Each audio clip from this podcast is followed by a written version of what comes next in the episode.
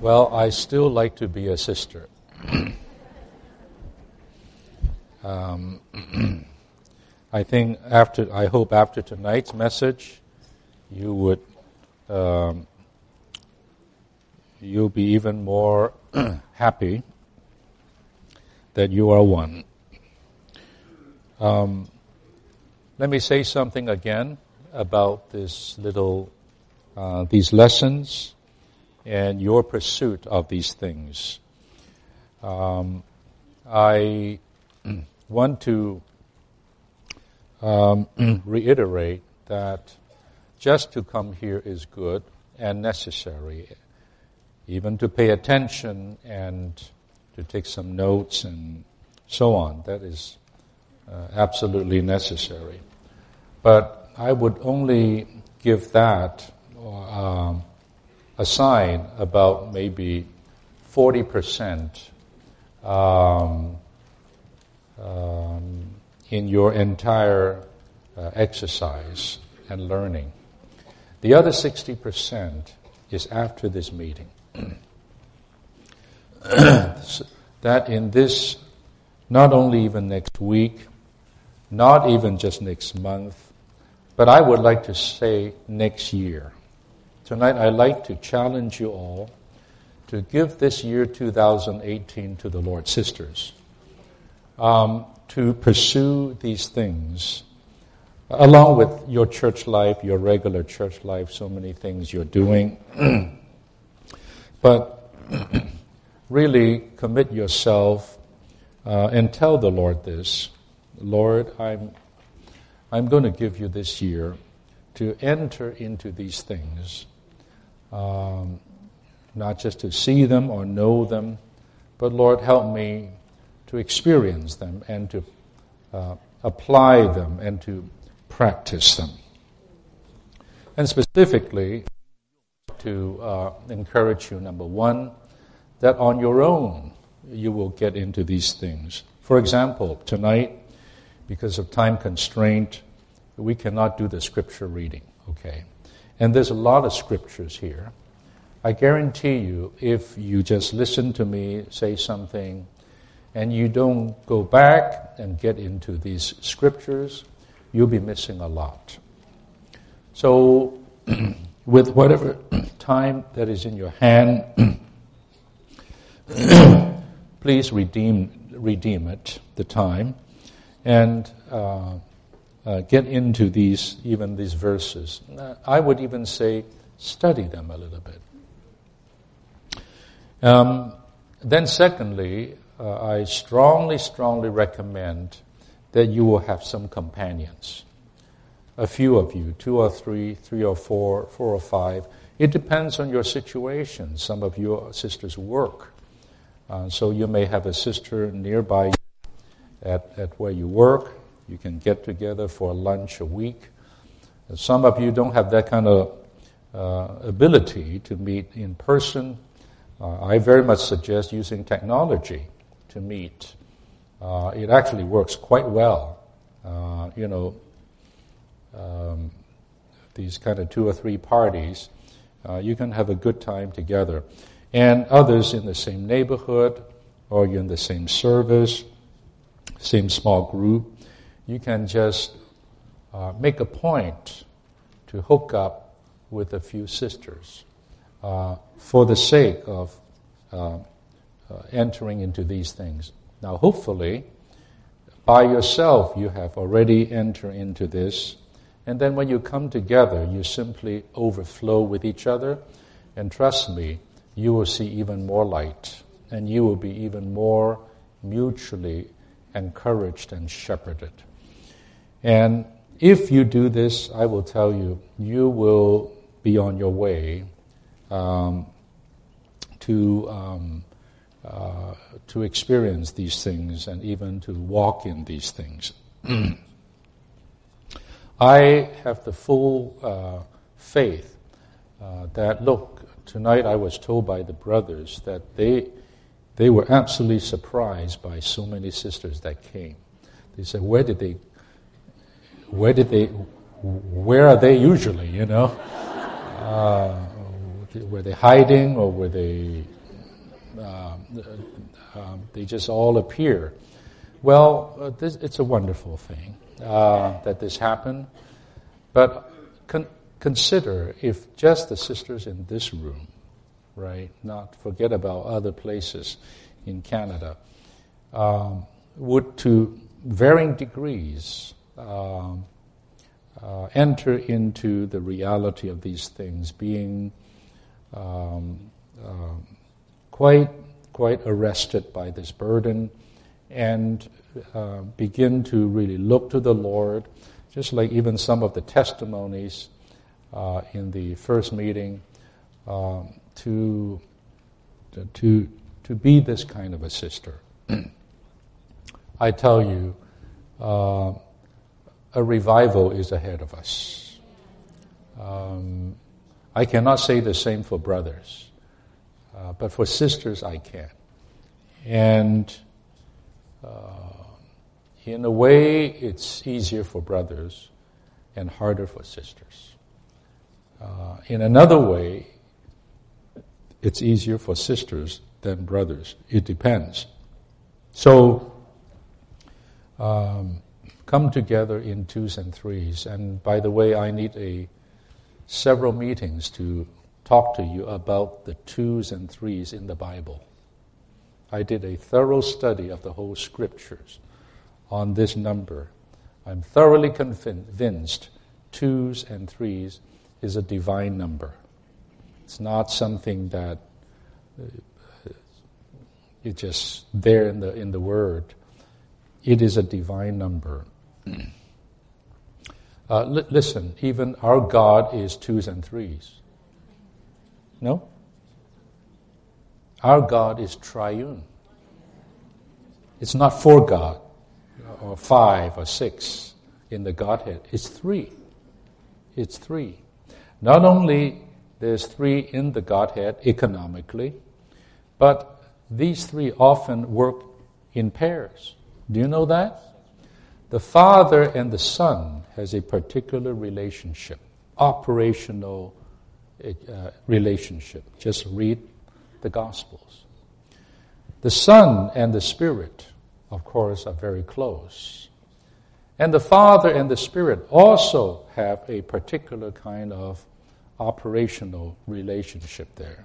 So even the Godhead, the triune Godhead, is three working in twos and threes. Um,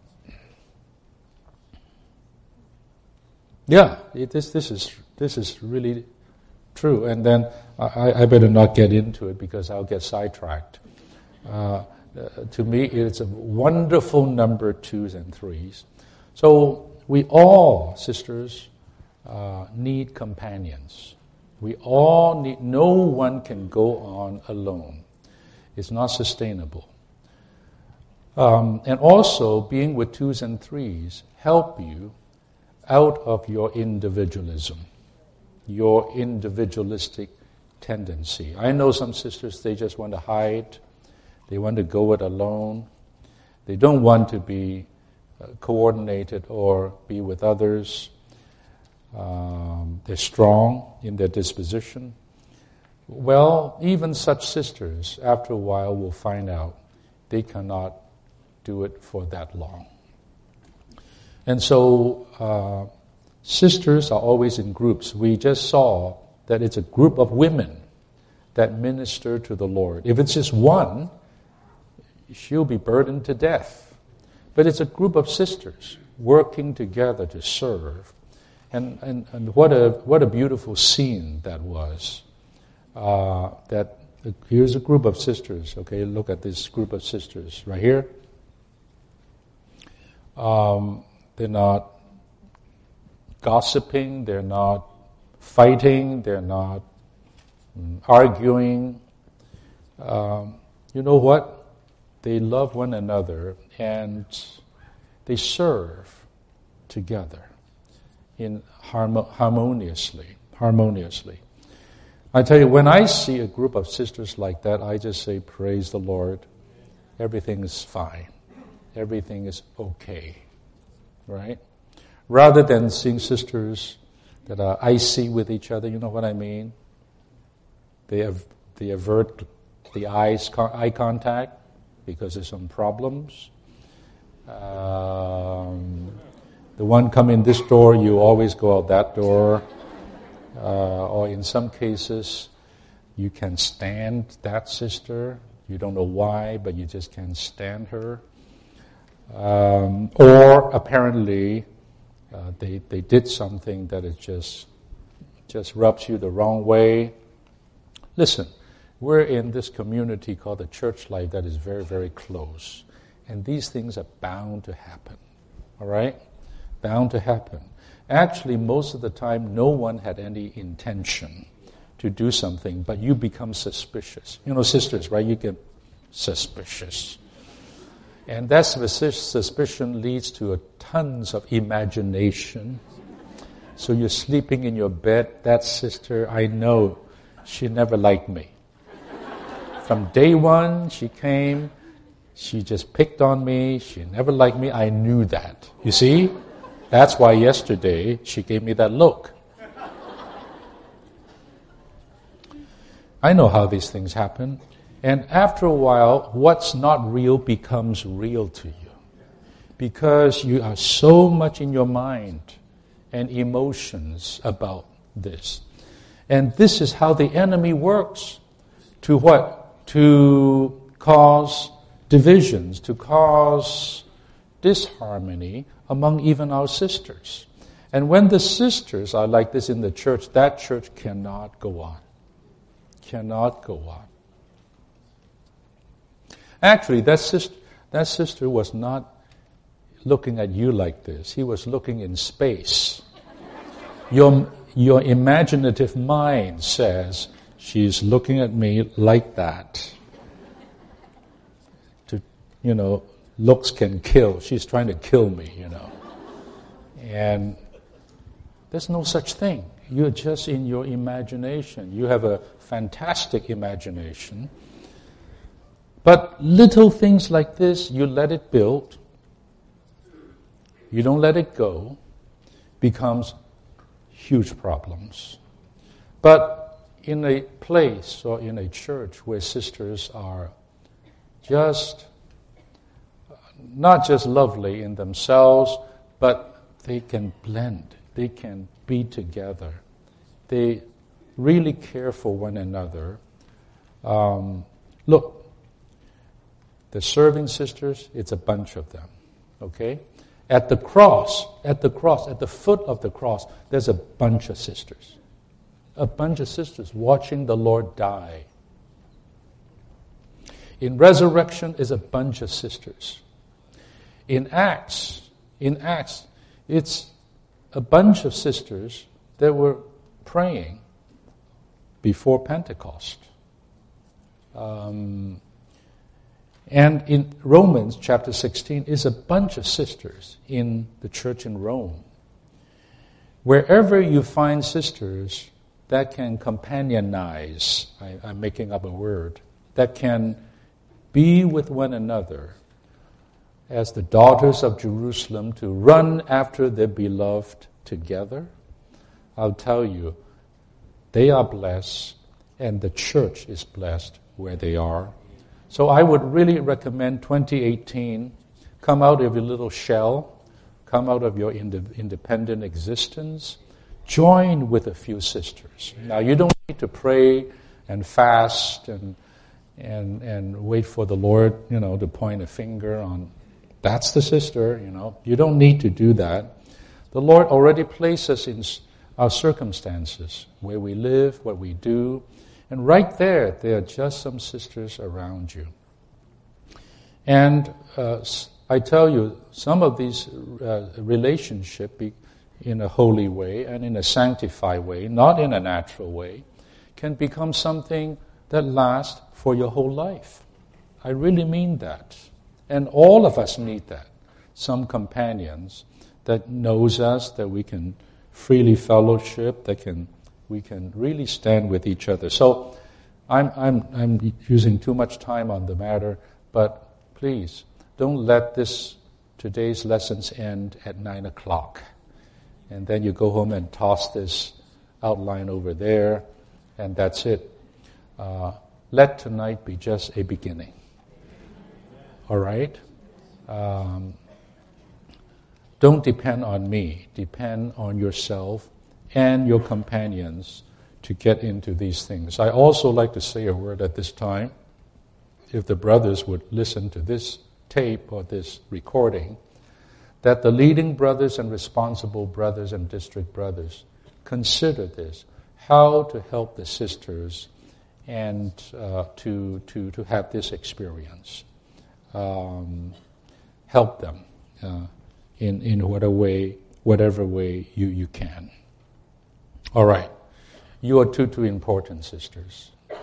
Um, the, the, the future of the, the church, even the present going on of the church, rides, rides um, with you. Okay. Now, tonight is actually a continuation of this afternoon. So let's get into this. And these verses that you get into yourself, they're all embedded in the outline. So I'm going to make reference, uh, references to them. The importance of the sisters this time in, oh, I forgot one thing. Uh, I forgot one thing, very important. You say, after tonight, what are you going to talk about? The sisters. And I will tell you that uh, as the Lord leads, I will be speaking um, according to a syllabus. It's right here. Well, you cannot see it, but it's right here of 48 lessons. Tonight is only two. 48 lessons, every two. Why two? Because each two form a module. You know, like, like in school, a module.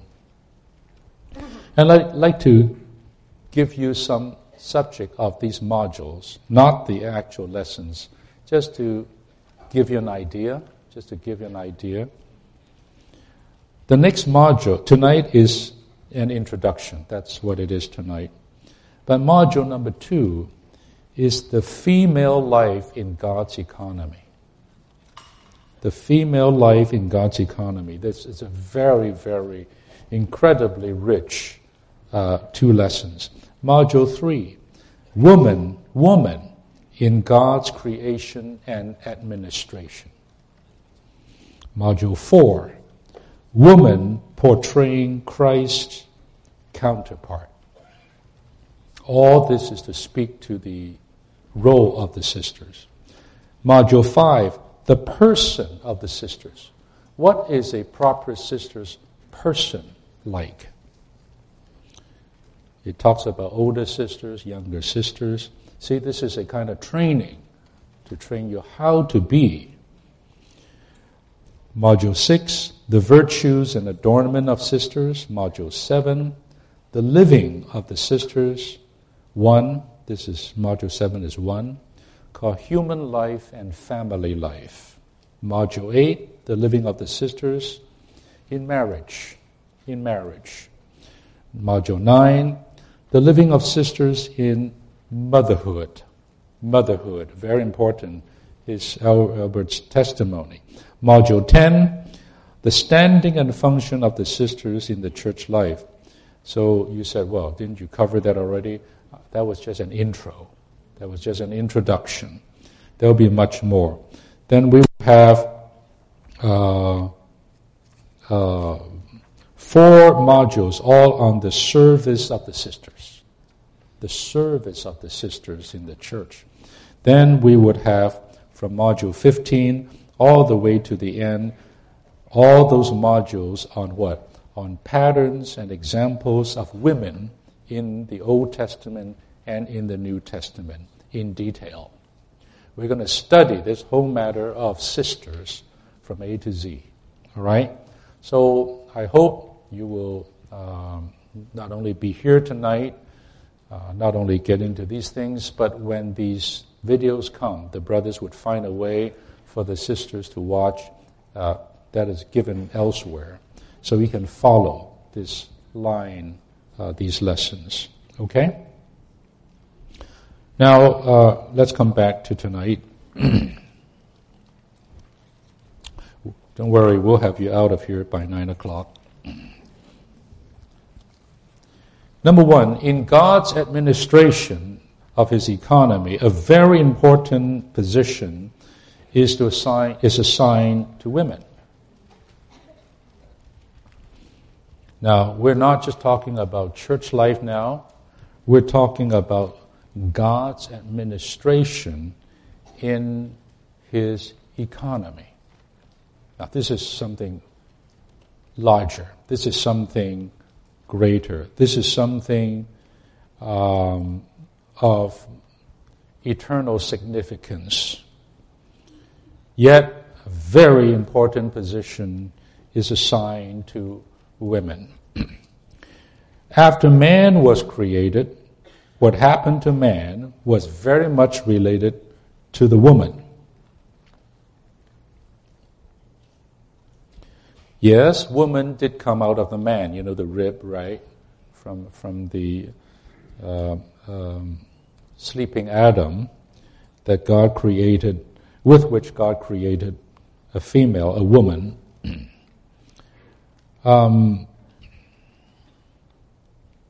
but that woman becomes so, so important in God's economy, in God's will in God's plan of redemption and salvation.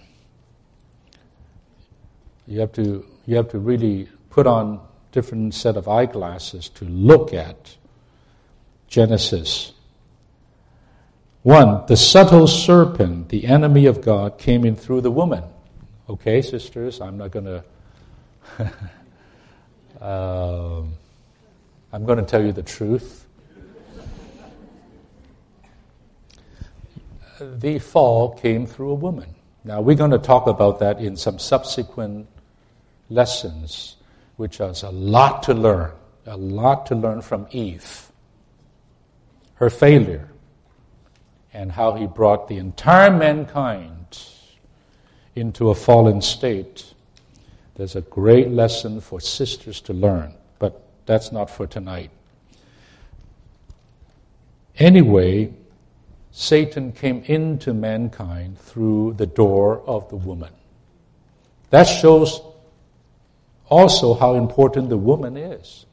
Yes, that shows how weak and how vulnerable, uh, how susceptible a woman is to the devil's temptation. That's true. But it also the flip side of the coin, how crucial the woman is for the same reason.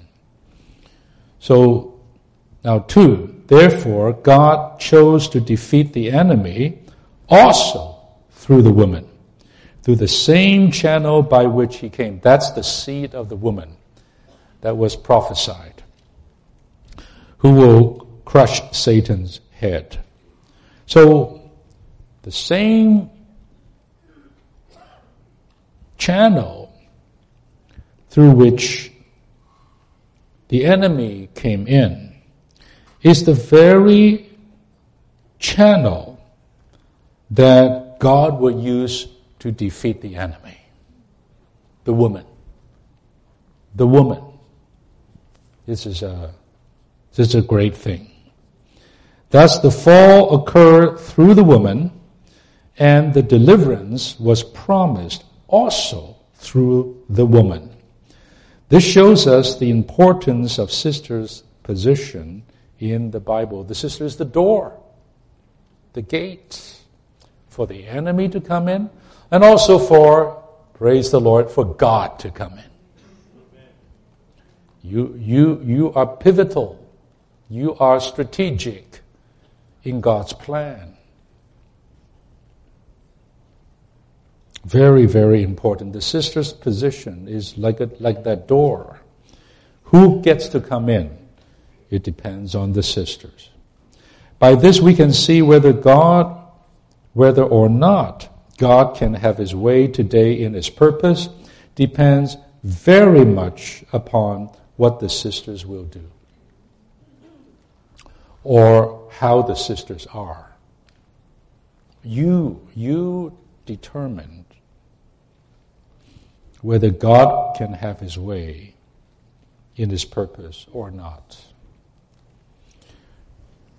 Now, uh, sisters, I would just like to say this is a heavy word.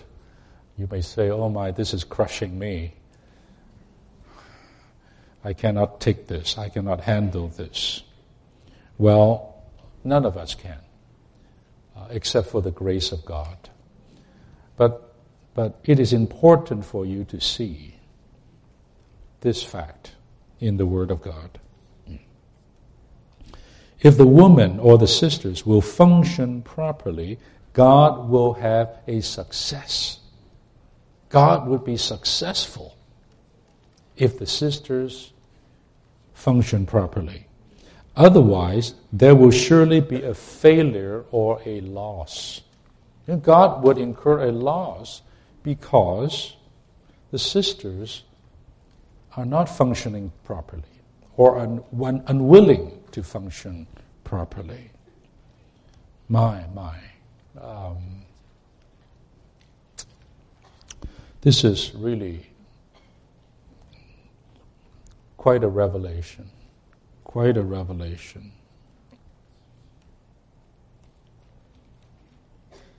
You should pray, Lord, even now, Lord, for your economy's sake, cause me to function properly. It's a, I believe the Lord will hear that prayer. Really, I believe that's a worthwhile prayer. Two, the mention, now I come to something called the Six Marys. Many of you know we have a booklet, a very renowned booklet in our midst called The Six Marys, given in the middle of the 1970s, during which time Brother Lee gave a bunch of, several messages, classic messages, uh, to the sisters. And one of them, one of the messages is called The Six Marys. You can get them, I think, somewhere in the book room. Okay? The mention of six Marys in the New Testament is very meaningful. This simply means that to fulfill God's purpose and accomplish His economy, there's a great need for the sisters, in a sense, or for the sisters. In a sense, the sisters are more important for the accomplishment of God's economy than the brothers. A. Do you realize that there are at least six Marys mentioned in the New Testament? You know, this last year I suddenly had this inspiration and wrote a whole bunch of wrote a bunch of songs. And you know, when the inspiration is with you, you couldn't write it down quickly enough. But when the inspiration is dry, you can do all you want, nothing happens. And I'm kind of a little bit in that dry spell right now. Um, but even as I'm reading this, I think someone should write a song with six stanzas, each on one Mary. And next time we can sing that. You know, the, the salient features of each of these sisters, each of these Marys. I think that would be a very, very uh, worthwhile uh, thing to do. Okay. At least six. Actually, there may be more than six, but at least six. Okay, let's just go through them. Number one, again, we covered that. The first Mary is the mother of the Lord Jesus. The story of the life of the Lord Jesus begins with this woman. Now, I think the last time when I was up here, I had a sisters' meeting, or two. I don't remember. That was with translation. And I spoke about Mary. I think I spoke about Mary, this first Mary, quite much about what? Eight points, uh, features of this sister, or I forgot. See? That, that proves giving messages, like listening mes- messages, can vaporize, okay? Even I forgot what I shared. I need to get back that tape I think you have up here. Then I can recall all those precious uh, characteristics of this dear sister who is the mother of the Lord.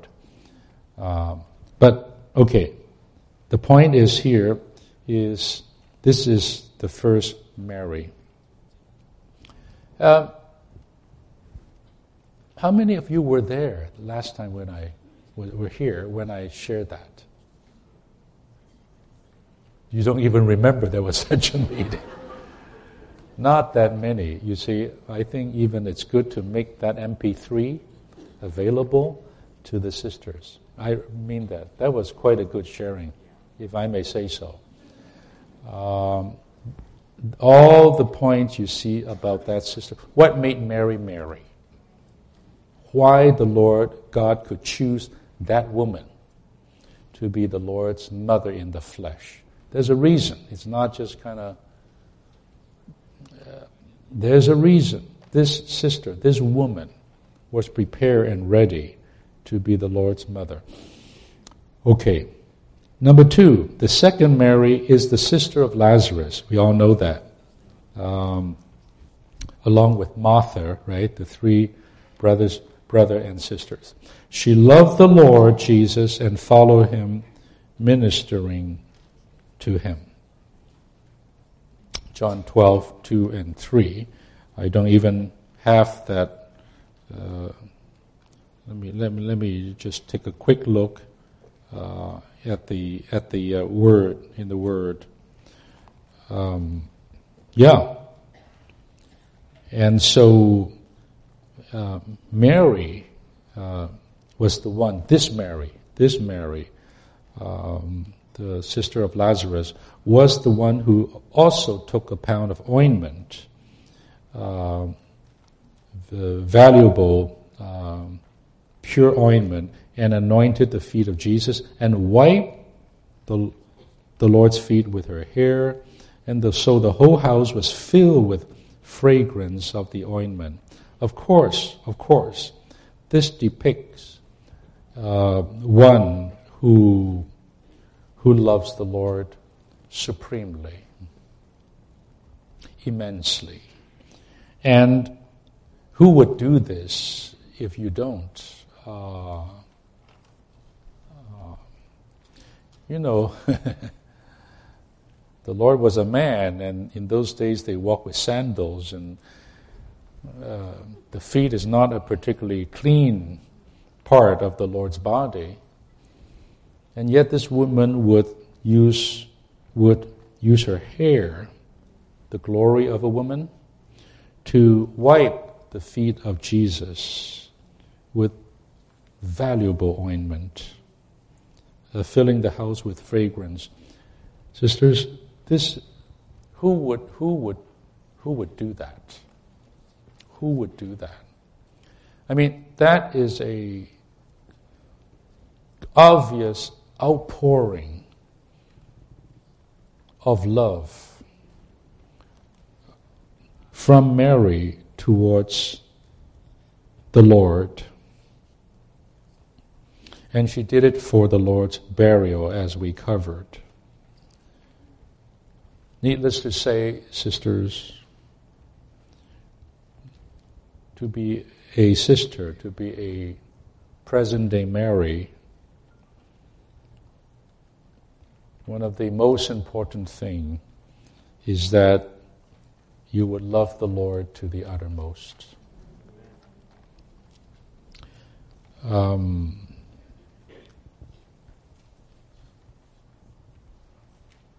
some of the most powerful stories in church history related to Christians have to do with love, no doubt. Um, but many of them actually have to do with sisters loving the Lord. Um, the sisters' love for the Lord produce something, uh, has a certain effect. It fills the house. And see, if in the church we have sisters who just love the Lord with all their heart, with all their, their soul, with all their mind, and even with all their strength.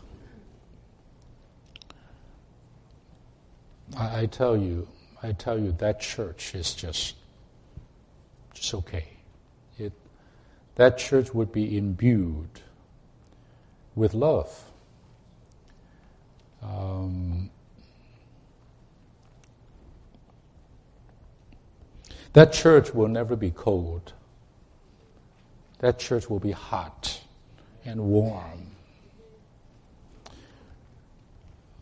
No one can love like females can love. They love in a particular way. I never seen a brother, well, the brothers don't have much hair anyway, but I never seen any story about a man breaking up alabaster box or, you know, doing this kind of thing. Um, sisters, love the Lord. Love the Lord with love the Lord in the in the way that only you can do it. Um, fill the church house with that fragrance. You don't need to say much. This Mary didn't utter a word. She just did something. And the house was filled with that aroma. You know, in every church, when I go to a church, I don't go there just to watch. More than more frequently, when I go to the church, the first thing is I smell. Now, I don't mean physically smell. You understand? To spiritually smell. Even before I see anything, the smell would come to me first. Then the sight. Then the sight. In every church, there is a condition, and that condition gives off a certain kind of odor. If the people in that church don't love the Lord, there won't be a certain kind of smell there. Everything may be just, you know, cracking and moving and doing, conducted in a proper way. But you don't feel love. You don't feel temperature. You don't feel the warmth. And I tell you, when some, when a condition is devoid of heat, devoid of this love, nothing moves very quickly. Love melts love breaks down. Love does all kinds of things that nothing else can do.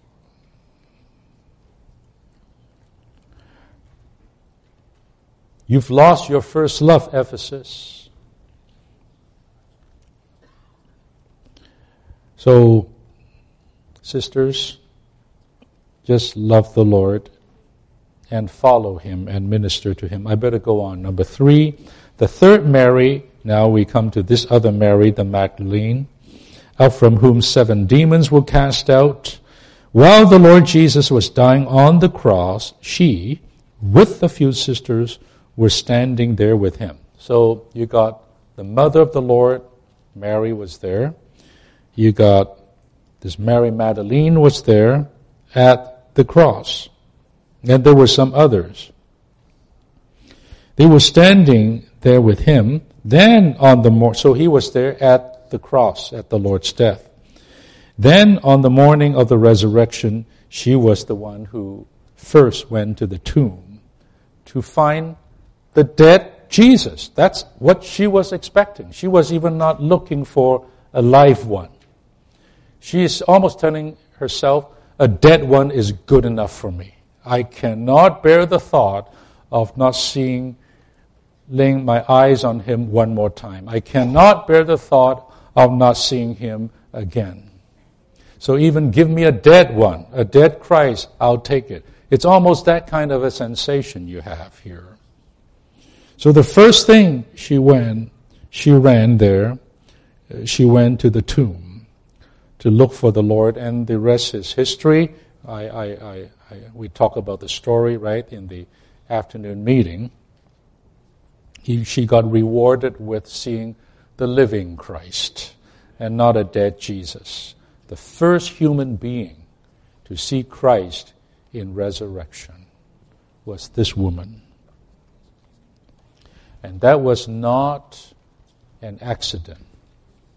The Lord would reveal only to such a lover of his, only to such a one who loves him to this degree.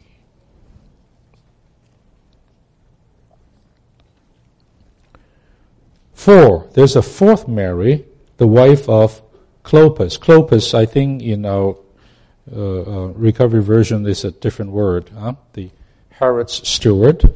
With the other sisters, saw the death of Christ. This is the other another Mary, uh, who along with other sisters also witnessed the death of Christ. We're going to explain these things in a moment. The fifth Mary was the mo- mother of John, one John Mark. After Peter was released from prison, he went to Mary's home. He didn't go to no brother's home. He went to a sister's home, where many saints will gather together praying. My. A home of a sister, of this sister, is a house of, is a home of prayer. Is a place of prayer.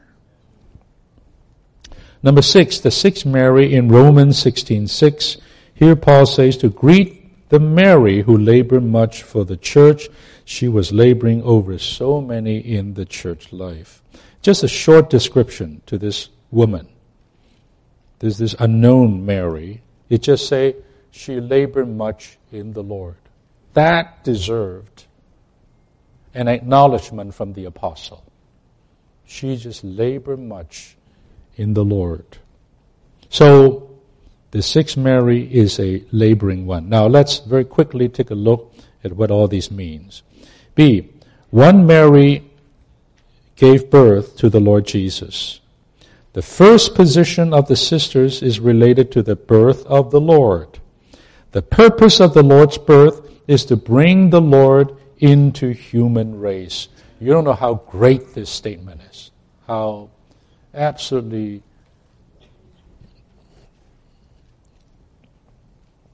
um, huge this statement is. The purpose of the Lord's birth is no, not so that you and I can celebrate Christmas, right? The purpose of the Lord's birth is to bring the Lord into human race, to mankind. And that is huge. That is absolutely huge. All of God's heart is, is, is, is there. All the sisters must, realize that their position in the church is to bring forth Christ to people. Whatever you do must bring forth Christ. I think a sister testified about this. Now, this matter of bringing forth Christ is a big subject, and there's no time to really get into all the details here. But I think even just that word, that phrase, to bring forth Christ to people. Now, sisters, if you would just live henceforth with this kind of a view, with this kind of purpose, you, you, you tell yourself, this is what gives meaning to my Christian life. This is what gives meaning to me as a sister in the church. To do what? To bring forth Christ. There's a sister, the first sister who testified. I, I, I, I like her, her, her testimony. She was so proud that she's a sister. She says, now we can cook and now we can drive. I don't know where that sister is. Oh, there she is. I appreciate that. So don't, don't, don't. I'm not criticizing you. Uh, it's great. I mean, but I like to tell this sister and all of us cooking and driving is not the first thing. Okay? The first thing is as a sister, you bring forth Christ. You bring forth Christ from your being, from your spirit, from your heart, from your experiences. You impart an old English word. You impart Christ to those you meet. You, you minister, you serve others with Christ. So, talk about cooking. You cook Christ, not just uh, broccoli beef or whatever.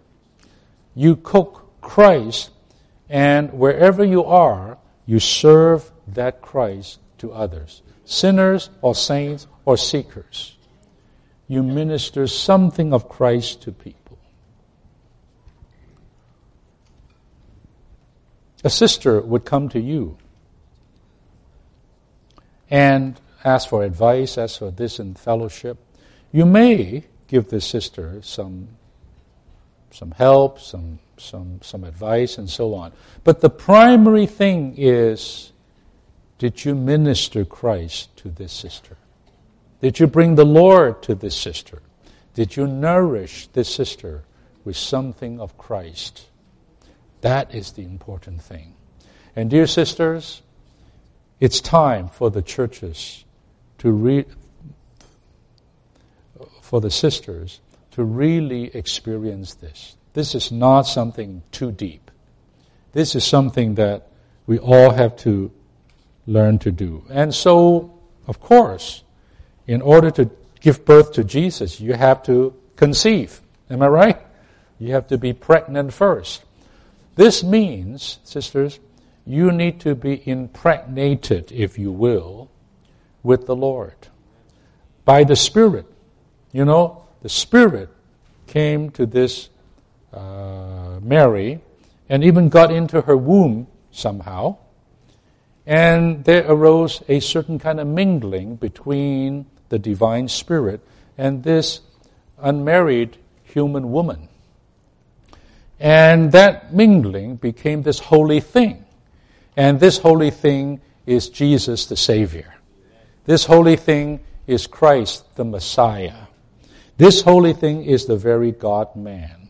And this holy thing is what the world needs, what everyone needs according to God's ordination.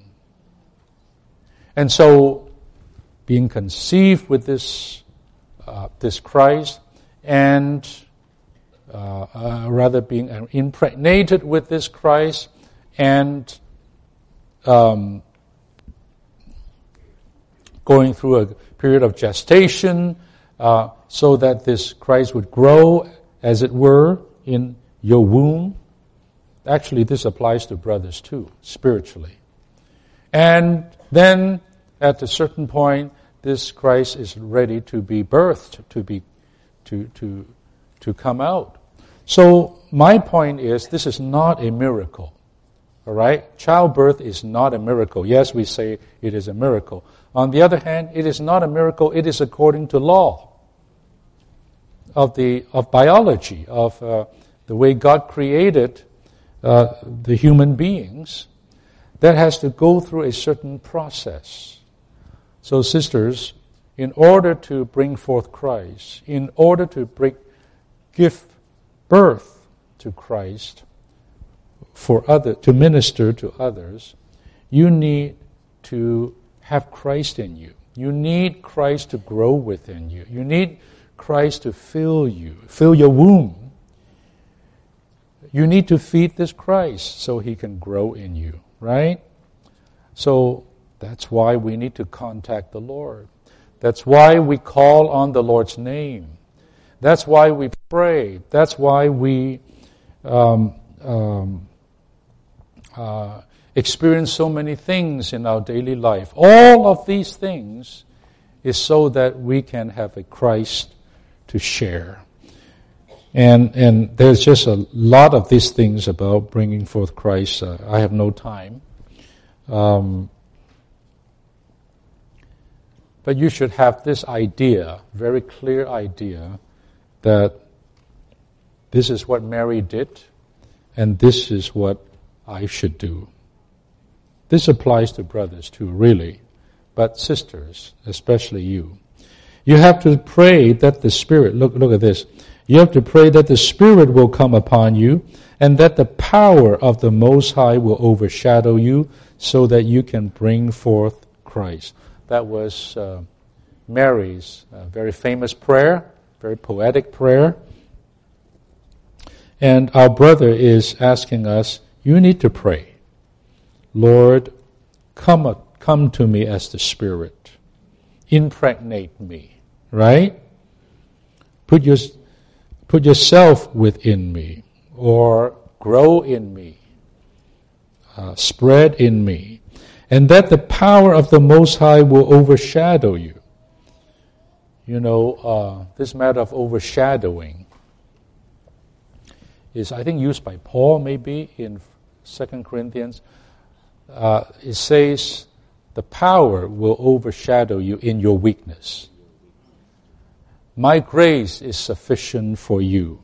So, dear sisters, we need the overshadowing grace daily in our daily life. The more there is that overshadowing of grace in your life, in so many departments and and areas of your life, I tell you, you have much Christ to bring forth.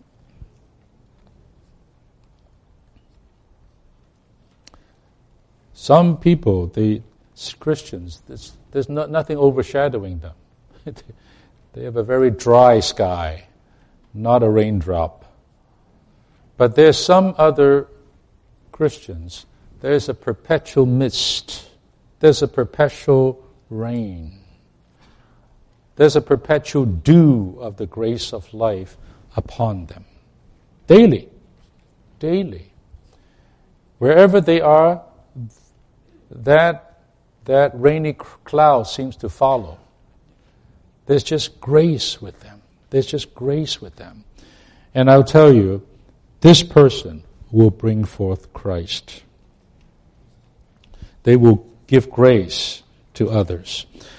Three, if you're serving in a service group, you must bring forth Christ. If you visit the saints or fellowship with the sisters, you must bring forth Christ to them. In other words, whatever we do, the first and foremost thing is to bring Christ to others. So we may cook, but the cooking is not the end.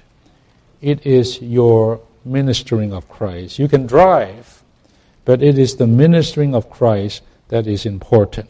Okay, then we come to the next one. According to the Gospels, the Marys were the ones who loved the Lord and followed Him.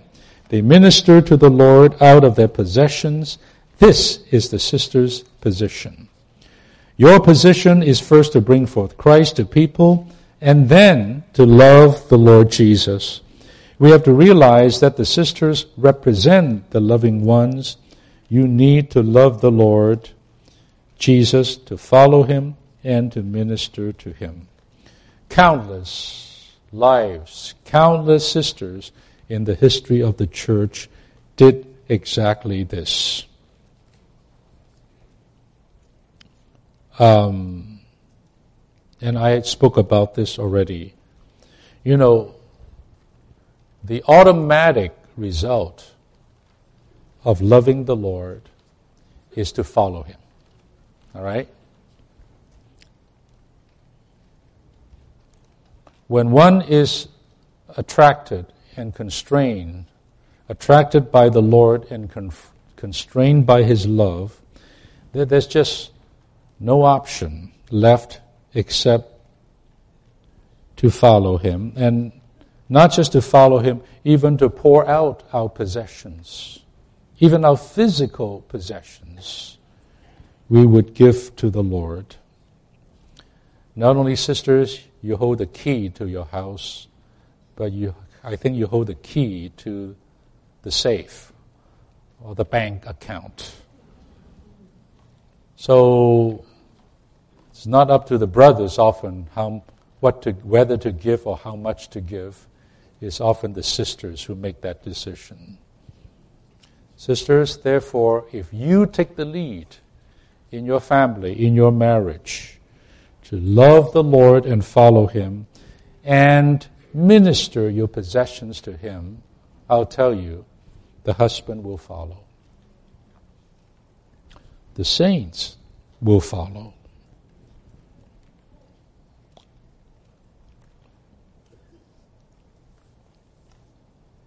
You know, the brothers are very calculating.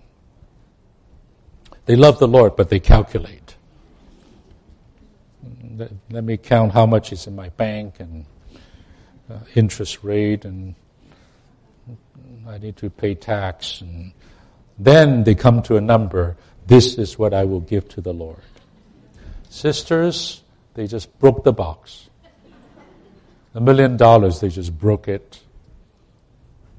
Just dump it all on the Lord. Now, I'm not here to advocate craziness or being irrational and all of this, but I'm just saying this. I'm just saying this, sisters. Actually, it is right for sisters in the church to take the lead to love and follow the Lord, not the brothers. It is right. And in a marriage, the same. The sisters, you should not take the lead like you're the head. That you shouldn't do. Your husband is your head. But it is right for you to take the lead in loving the Lord in your family. When the husband follow the Lord, the whole family may not. But when the woman follow the Lord, the likelihood of the whole family is much greater. That's just history. That is just a fact. D. Among so many Marys, some stood by the cross, watching and observing the Lord Jesus when he was being crucified. They saw the crucifixion of the Lord Jesus. All the sisters have to see such a portrait of the crucified Lord Jesus.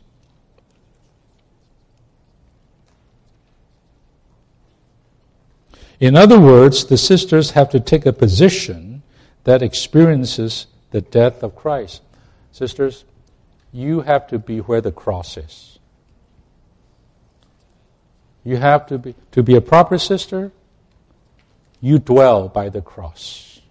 The cross actually becomes your home. Brother Lee actually say we have to learn to kiss the cross. Kiss the cross. And those are situations, persons, matters that the Lord sovereignly placed all things in our lives. Not to make us suffer, not to just deal with us, but as the necessary things for our transformation. The cross is not just a place of suffering, it's a place of death. So, sisters, let the death of Jesus work in you. Let us know the Lord's resurrection, but let us be conformed to his death. Learn to die. The most useful people are those who died in the Lord.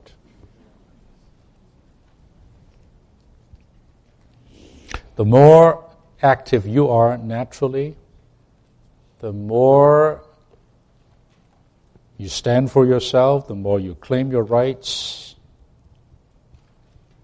the more you win the argument, that means you refuse to die. And life com- and can only come out of death. Divine life only come out of death. Resurrection only comes out of crucifixion. If no death, no life, the hymn says. So take that position to experience the death of Christ. I have a sister who have a hard time with her husband and she just refused to die. You know. Well, she could do that. You know, we, we all know how stubborn we all can be, so that even God couldn't do a thing. apparently. But you know what? The more she insists to be like that,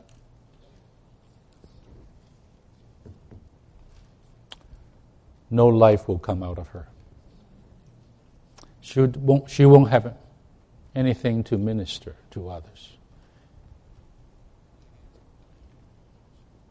Because there's no wounds, there's no wounds, there's no breaking, there's no crack, there's no, what do you call it, um, pruning, like in a plant. Where the plant is cut, that's where the sap flows, and that's where the fruit is born. You know, a, brother just told me just two days ago. He said, I, did, I went to a vineyard, a vineyard, and I didn't realize the, the, the, the, the, the, the people there told me that at a certain point, he said, the fruit, these the bunch of grapes, um, um, how, how did he put it? He said, okay, this is what he said. He said uh, the vine dresser would uh, cut the vine tree. I mean, like, seriously cut the vine tree until it's kind of like nothing left. Do you know this? Like, like there's nothing left? And he says, oftentimes they just cut in a certain spot where there's only seven or six or seven leaves left. Six or seven leaves left. And all it takes is for this six or seven leaves for the grapes to come out. And the reason for cutting off a lot of other leaves and a lot of other whatever is because they want to direct all the supply, all the sap to those points, to those places where they want fruit. Otherwise, otherwise, all this green and lot of leaves and this beautiful vine tree is just sapping away, it's just sucking away all the necessary nutrients that is needed to bear the fruit. And I think we have a song here, the story of the um, of the uh, of the uh, of the grapevine. The most famous hymn written co-written co-author by Watchman Nee and Witness Lee, and one of the last hymns that we know that they uh, that was put out, and you, you got to even tonight go and find this. I think it's number 635 or something. Okay, you can go find it. Oh, I, I want you to, if you don't can't sing it, that's fine. Read it. Read it. I mean, it went through the whole, the seasonal story of a grapevine, uh, going through, through summer, going through winter, going through the pruning, and then bearing fruit, and those fruit, fruit is squeezed, and and so that there could be wine produced to cheer man. Um, oh, I tell you, I love that that hymn. I love to sing that hymn. That story of the grapevine is what I'm talking about. When you don't die, that means you will not allow the Lord to prune. You will not allow the Lord to cut. And the more the Lord could not cut or prune, the more there's all kinds of what? Energy in you wasted on all manners of things when the Lord wants you to focus your energy just to bear fruit and give life. And give life, sisters. But you refuse to be pruned. You refuse to be cut. You refuse to be in the place of death. I know this is a hard word to give. You know, if I'm a motivational speaker here, I won't be talking like this because it's rather depressing in a way. But to me, it is absolutely not, not, not depressing. This is, dear sisters, the way of life, the way of resurrection. And that is the only way in God's economy that will bear fruit, that will bring forth Christ, that will minister grace, that will build up, that will edify the saints and build up the church. Sisters, that's what it means to stand at the foot of the cross. Furthermore, I better go on. This, uh, we need to do something that makes the burial of the Lord Jesus so sweet. It must be that whenever you mention the name of the Lord Jesus, people can sense something so sweet. Well, you know the people out there, they curse with the name of Jesus. Right? You heard them, right?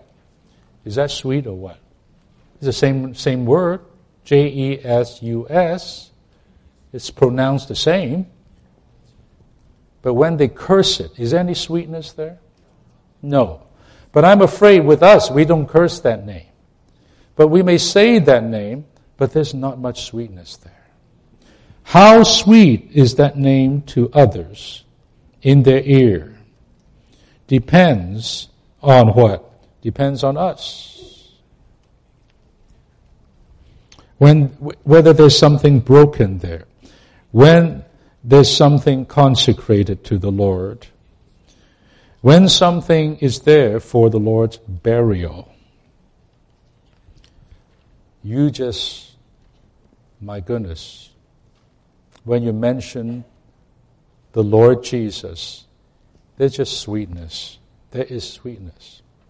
It's not the word, it's the reality. It's you that comes forth.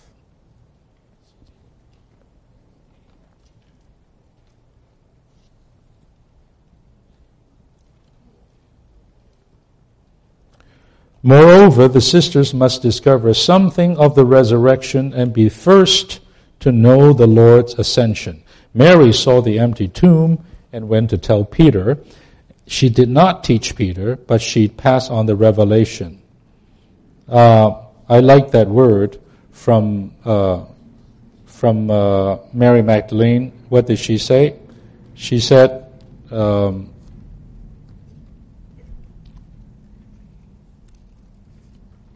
She said this after she uh, saw the Lord at the tomb. Um, what did what did she say? Okay, here we go.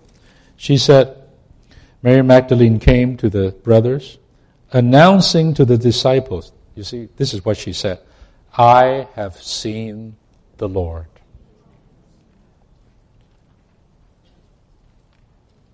Five words, not a hour long message like mine, five words from a sister. And that's all it took. I have seen the Lord. She made a grand discovery that no human being had, and that is Christ is risen. She saw that. She didn't study that she contacted the living Christ, the living person of the resurrected Christ. And so she, that touch, that witness, she just had to go everywhere and talk about it, much like that immoral woman in John 4. After she drank the living water, right? She just threw away her bucket and ran straight into the city and tell all the men, you know, she was not a, you know, a good lady, right? And it was at noontime. That's why she was by herself, because she didn't want to be seen. But she just ran straight into the city, and the whole city came out. Sisters, it's not about what you know, it's about who you have seen. Have you seen him, heard him, known him? Is not thine a captured heart? There's a song in our hymn. It's the seeing of Him that, con- that is convincing.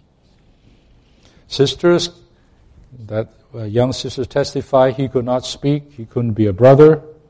But let me tell you, brothers can speak, but they have not seen. You cannot speak, but you have seen. And there's no denying of seeing.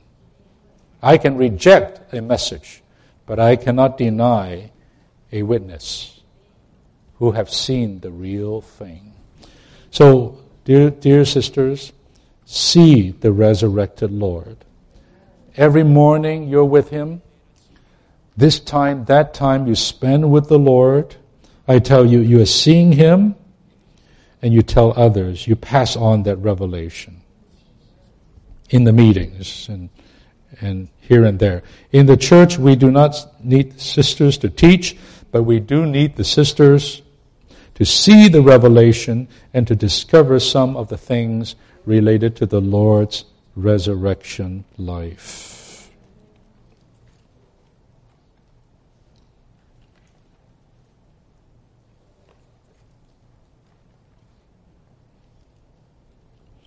You may say, you may testify, saints, this week I faced something that is just impossible to face. I didn't know what to do. I was crushed. It was impossible. It's beyond me. I thought I would die. But I want to testify to you all about the Lord's resurrection. It was not me. It was not me. But one day I touched him as the resurrected one. And that resurrection life, that resurrection life brought me through. Brought me into a new place, a different place. You see, this kind of experiences is what nourish, nourishes the church and builds up the church. In Acts, there were no sisters taking the lead in the church, but they were praying. When the twelve were praying for ten days before the time of Pentecost, the sisters also were there. In Acts 12, the prayer meeting was even in the sister's home. John Mark's mother, Mary. All the sisters in the church have to learn to pray. If you see a problem, do not talk about it and do not gossip about it. Pray. If you expect your local church to be strong, you must be praying sisters. Now, I'm not here to kind of lay a heavy burden of prayer on you. That's not my, my my, my goal. But I must say something, dear sisters.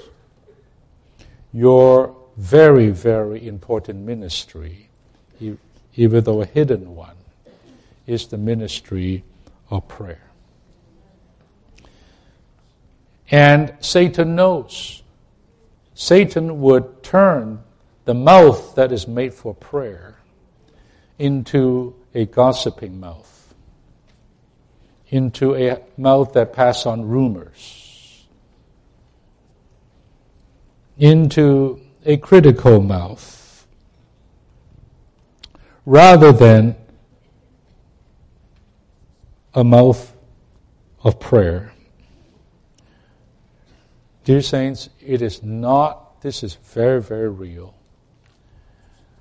You know, one burden I have in my heart for proper sisters to be raised up in the church life is right here. That is, we need more prayer. Oh, we need more prayer. And we need more sisters to learn to pray.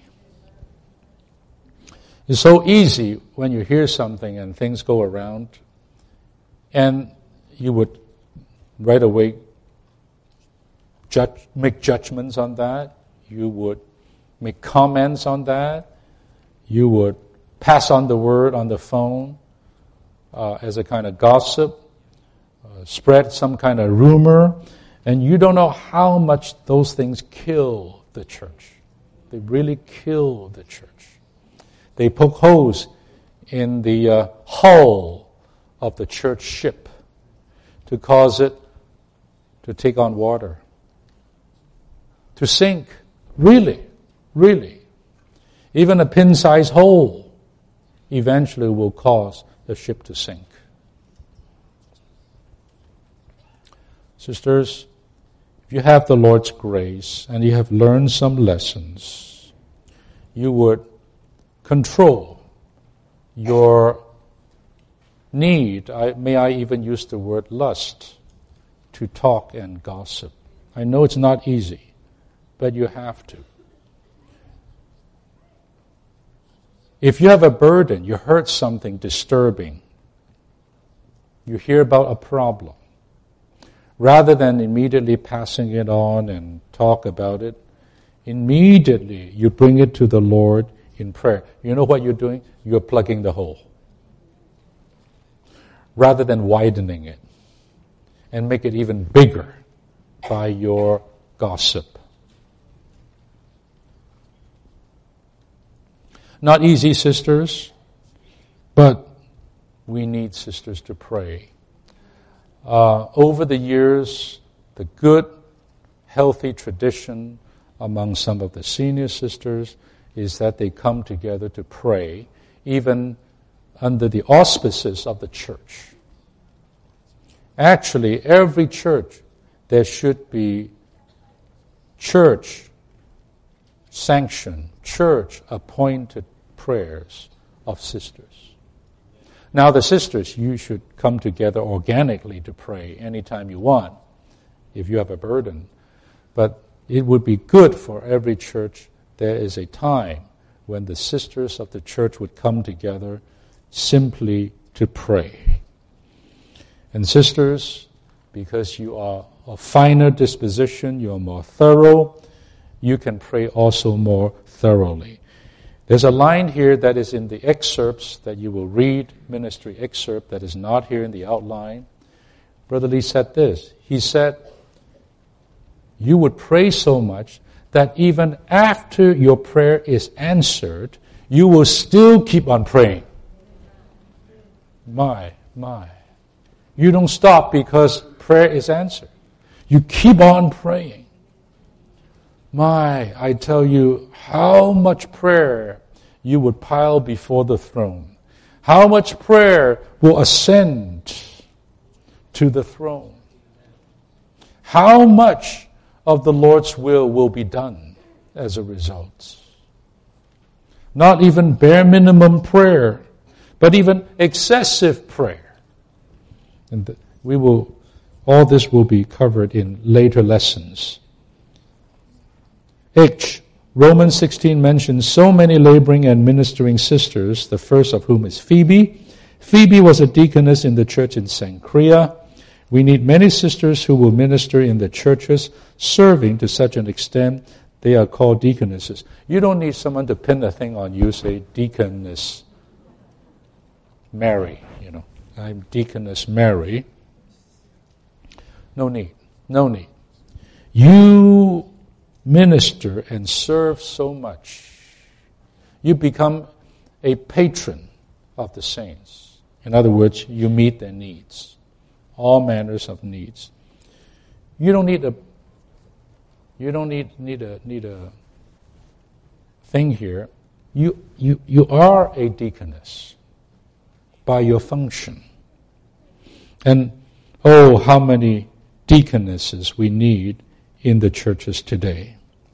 By putting all these verses together, we can see that there's no hint that a position was assigned to the sisters to take the lead no such thing. To do a great work, no such thing. Or to teach, no such thing. There was no such position assigned to sisters. Rather, how about we read this together, sisters? The sisters should bring the Lord Jesus to people by the principle of incarnation, love Him, follow Him, minister to Him, experience His death, Make him so sweet and lovely to all the people. See his resurrected life, know the ascension, and then in the church always bear the burden of prayer and labor. Wow, a tall order for the sisters. But, dear ones, don't, uh, don't feel uh, pressured, don't feel crushed by this kind of word. I would just simply say, just hear it, absorb it, um, and simply just bring it to the Lord.